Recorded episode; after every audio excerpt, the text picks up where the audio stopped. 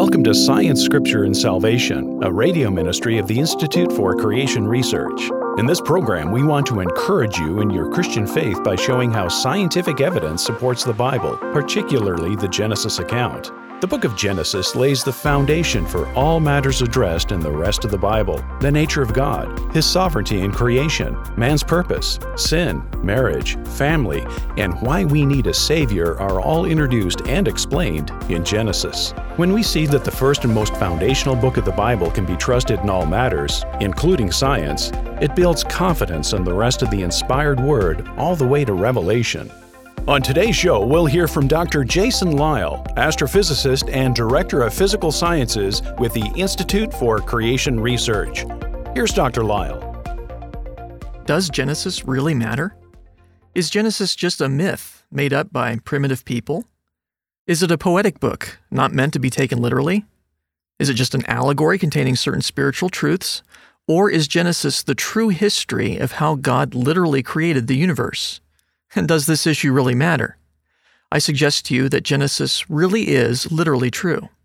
And furthermore, every Christian should believe in a literal Genesis and be ready at all times to defend biblical creation when confronted by critics. And there are several reasons for this. First of all, Scripture. The Bible is primarily a history book, and it's not just any history book. The Bible claims to be God's Word and has demonstrated that claim in many ways. Some people might say, well, that reason doesn't apply to me. I'm not a Christian and I don't believe the Bible. Well, first of all, you should. Even secular archaeologists look to the Bible when they want to know where to dig, because it has demonstrated itself repeatedly to be true history. Many archaeological digs, as well as other historical documents, have confirmed the history recorded in the Bible. From the excavation of Jericho to the city of Ai, archaeology continues to be a source of utter embarrassment to critics of Scripture. Many people become intimidated by claims from evolutionists and think that Genesis can't possibly be true history.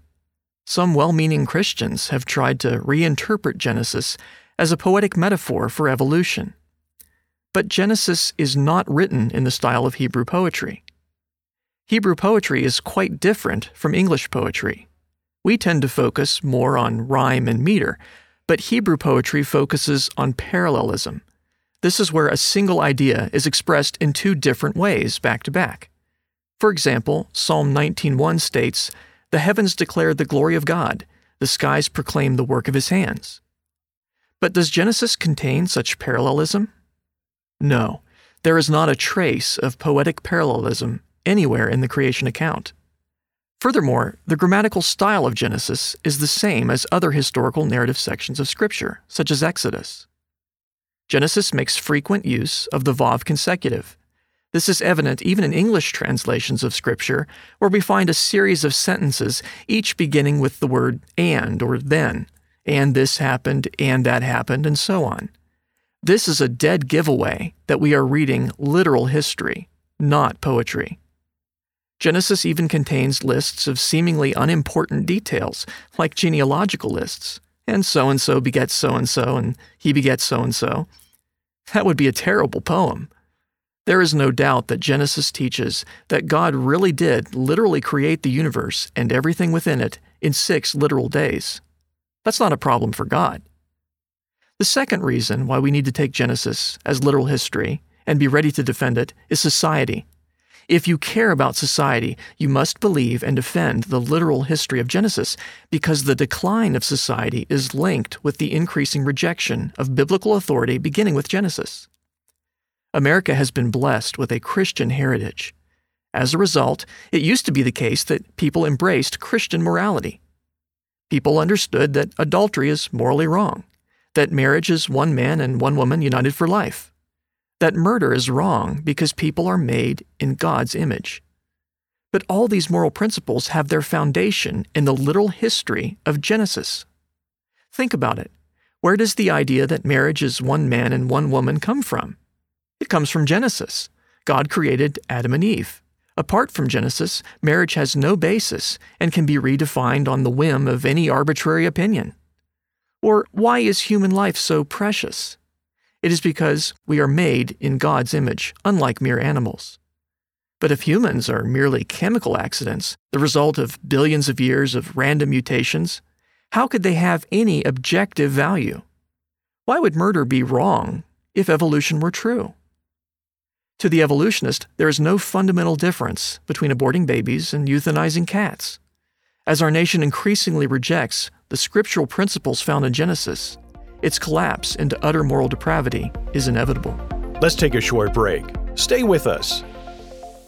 From sharks to butterflies, bats to orangutans, we can't help but marvel at the stunning and amusing creatures God has made. If you and your kids enjoy learning about animals, then you'll love our book, Guide to Animals, with its beautiful, full color images and fascinating facts. Published by the Institute for Creation Research, Guide to Animals provides answers to many popular questions about the animal kingdom. How do chameleons change colors? How do jellyfish live without a brain?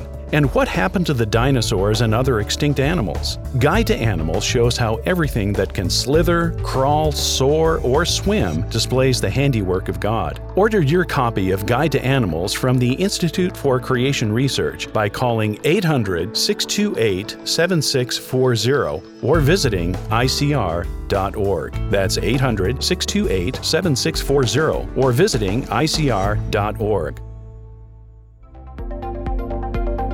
Welcome back to Science, Scripture, and Salvation. Here's Dr. Lisle. We've been discussing the importance of Genesis, and we've seen that if you care about society, if you care about the Scriptures, you must believe in a literal Genesis and be ready to defend that belief against the critics. The third reason for this is science. Many people have the misguided impression that science somehow supports evolution. By evolution, I refer to the idea that all organisms are biologically descended from a common ancestor over billions of years. Evolution supporters work very hard to make sure that children in public schools are taught that evolution is a scientific fact. They ensure that kids are taught only this belief to the exclusion of any other and are quick to shut down any discussion of creation. Yet science is not the friend of evolution. On the contrary, science confirms biblical creation. From genetics and geology to astronomy and physics, science confirms Genesis. Take genetics, for example. Genetics shows that organisms always reproduce after their kind, just as Genesis teaches, and contrary to evolution. In the Darwinian view, single celled organisms like bacteria eventually evolved into people. But people have much more information in their DNA, more instructions. We have information to produce eyes and hands, hearts and livers. Bacteria lack such instructions. So, if single celled organisms, like bacteria, eventually became people, then obviously they must have gained brand new genetic information in their DNA. But scientific studies have shown that the information in an organism's DNA always comes from previous organisms and never generates spontaneously by mutations. Mutations do occur, of course, and they might even have survival value in certain instances. But mutations inevitably reduce genetic information, the opposite of evolution. Geology also confirms Genesis. Geology is the study of rocks and minerals on the Earth geologists have discovered continental scale deposits of sedimentary rock layers. These are the kind of rock layers that are deposited by water. But they are found on land, in continent covering megasequences, exactly what a global flood would produce. We find fossils of marine organisms on continents.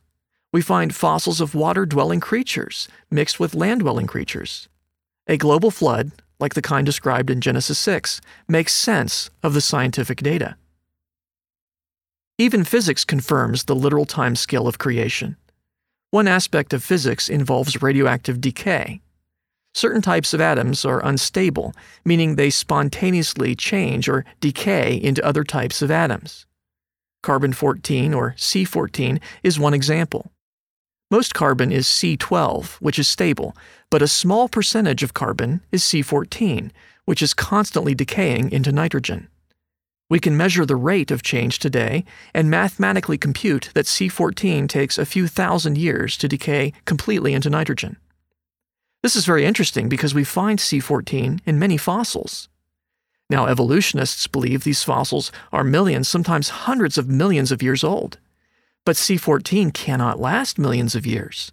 So when we find it in fossils, it confirms that these organisms were killed and buried a few thousand years ago. This matches the biblical timescale for the global flood, but it strongly opposes the idea that organisms evolved over billions of years. Similar kinds of processes are found throughout the solar system.